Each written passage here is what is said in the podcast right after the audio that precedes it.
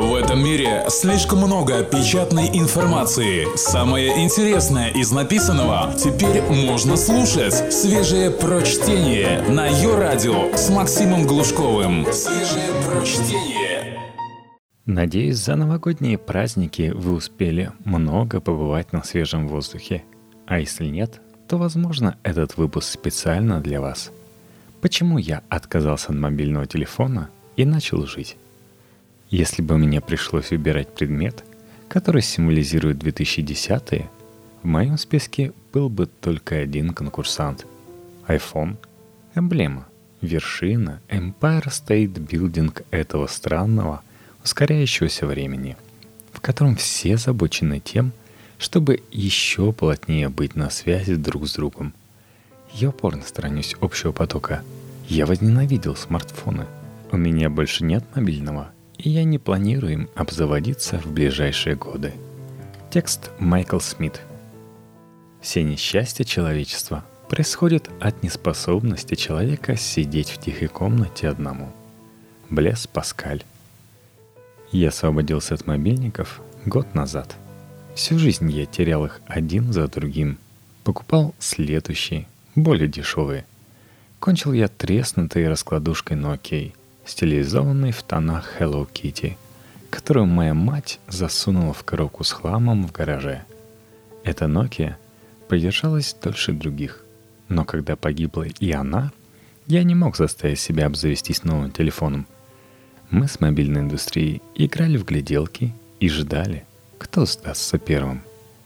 Все началось с того, что я потерял смартфон с 3G уже на втором месяце полуторагодового контракта – я обязан был еще год платить по 26 фунтов в месяц и не мог себе позволить сразу же купить новый. Это было первое поколение смартфонов, ошеломительно дорогих. Жадные ублюдки из телефонной компании даже не могли продать мне дешевую мобилу, чтобы я мог выговаривать свои минуты, за которые ежемесячно им плачу. Это непременно должна была быть дорогущая хренотень, которая разве что китайскими стихами не разговаривала.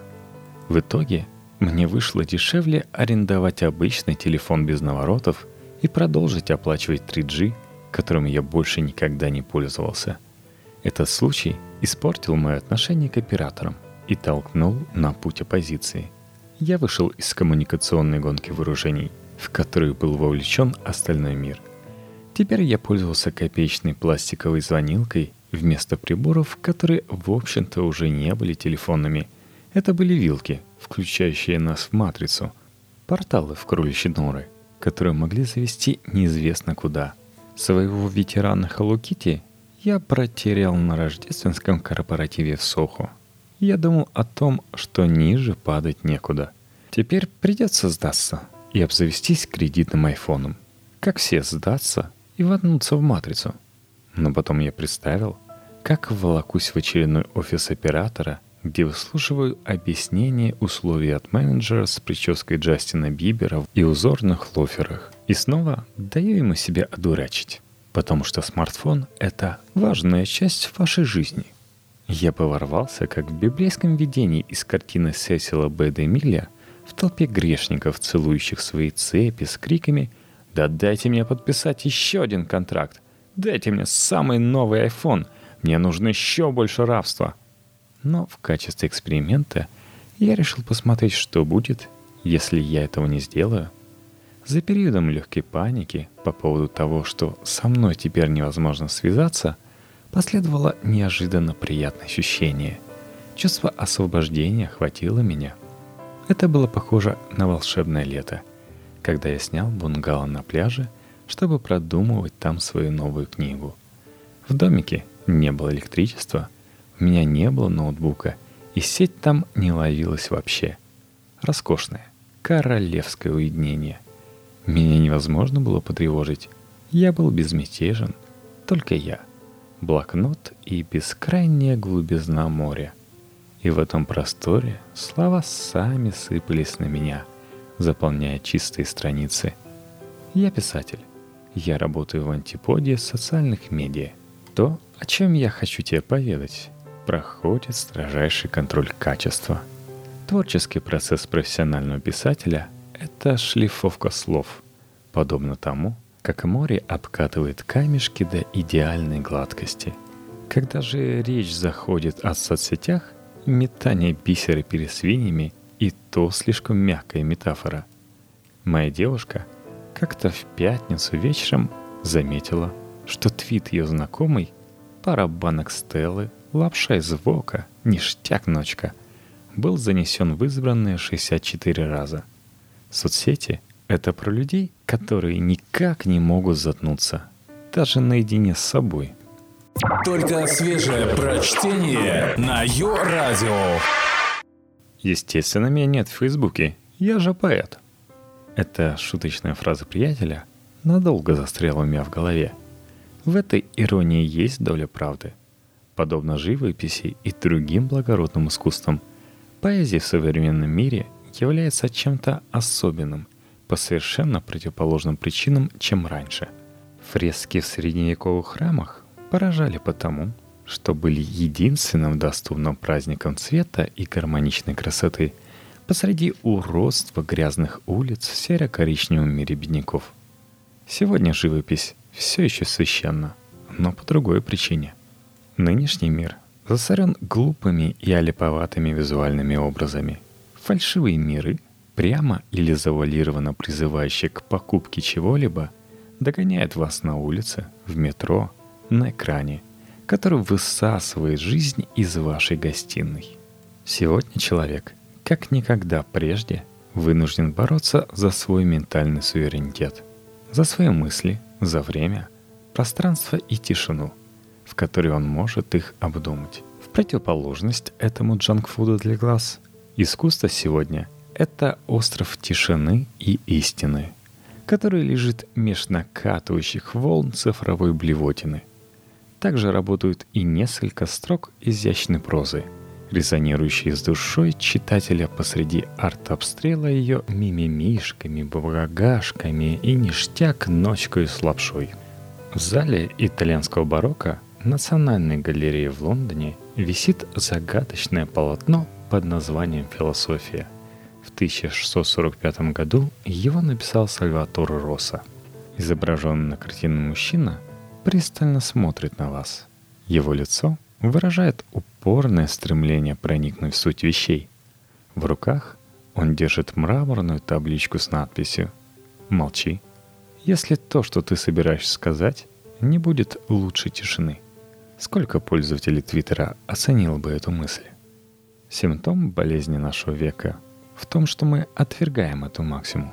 Вспомните интервью соседей и коллег, людей, которые оказались педофилами и серийными убийцами. Что в них общего? Окружение преступника всегда удивлено одним и тем же. Он казался нормальным парнем. Он был всегда таким тихим, замкнутым в себе.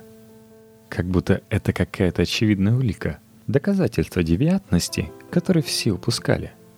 Что на самом деле странно и дико в людях сегодня?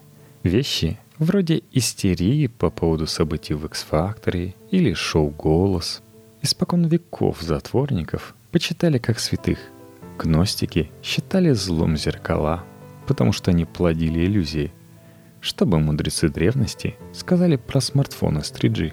Один из самых известных моментов в откровении Иоанна Богослова, более известным как книга Апокалипсиса, это то, что перед концом света никто не мог ни торговать, ни общаться без знака Антихриста.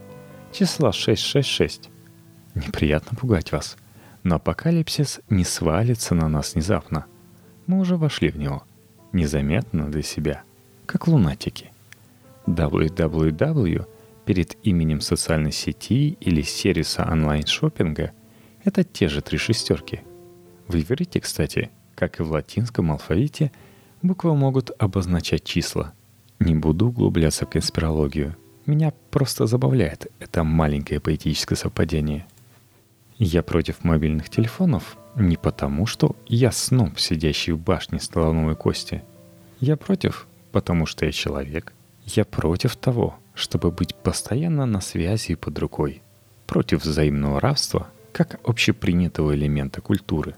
Ты привязан к лайкам, и волнуешься по поводу их отсутствия, хотя они совершенно тебе не нужны. Не нужно одобрение малоизвестных людей, от которых ты начинаешь зависеть. Друзья, с которыми ты действительно близок, начинают писать тебе тогда, когда им удобно, отрывая тебя от дела, которое требует сосредоточенности. А не отвечая оперативно, ты обижаешь их и страдаешь от чувства вины. Покупая смартфон, ты подписываешь новый общественный договор.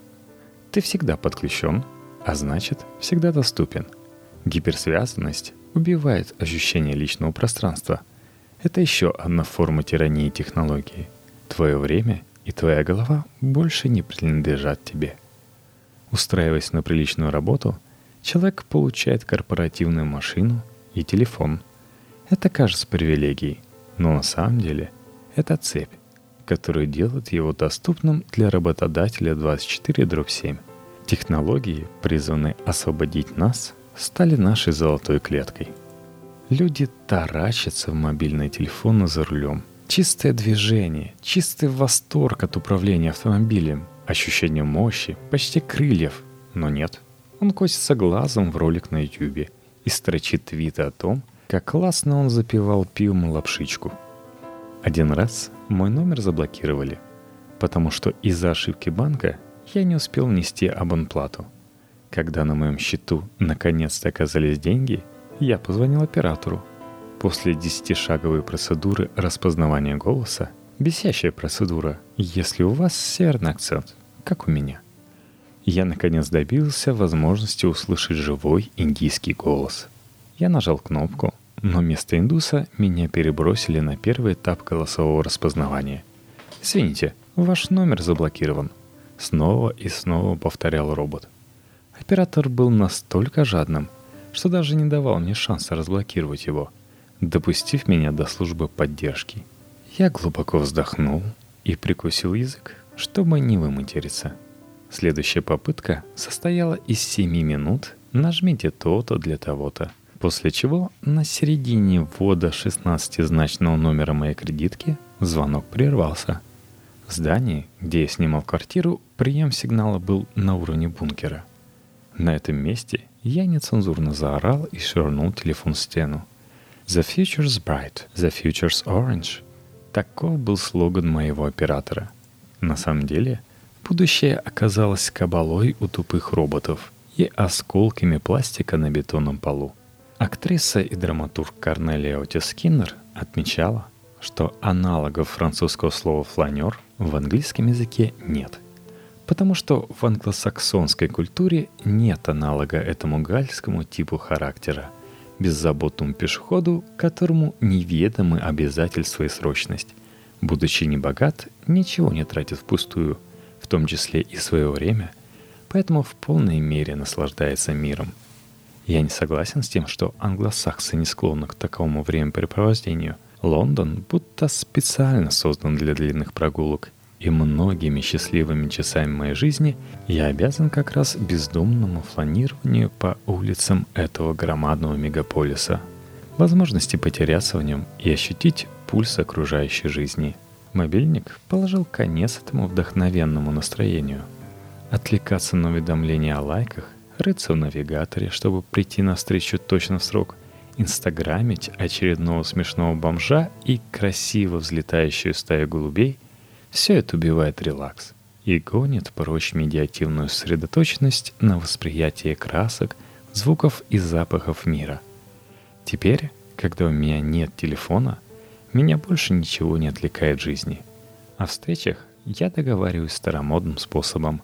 Назначаю свидание в 6 в пабе и просто будьте там в это время. Черт возьми, это не так сложно. Мобильники крадут наше личное время — и превращают нас из самодостаточных людей в инфантилов, зависимых от бессмысленного трепа с другими такими же. Они подрывают нашу волю и организованность. Зачем соблюдать договоренности, если в любой момент можно скорректировать свое решение смс-кой? Тирания технологии делает из нас эмоционально неустойчивых детей многими-многими способами. Я не говорю, что после прощания со смартфоном Моя жизнь стала лучше во всем. Иногда я стою посреди этого связанного коммуникациями мира, как мокрый купальщик, под пронизывающими порывами ветра. На днях моя девушка, напившись, прихватила мой кошелек и уехала спать. А мне потом пришлось три часа идти домой из бара пешком. Но все эти эпизодические неудобства перевешивают тот факт, что меня оставили в покое ненужные мне люди, что я снова способен думать и продуктивно работать в тишине, не прерываясь на глупости. И я снова чувствую себя царем своей собственной головы.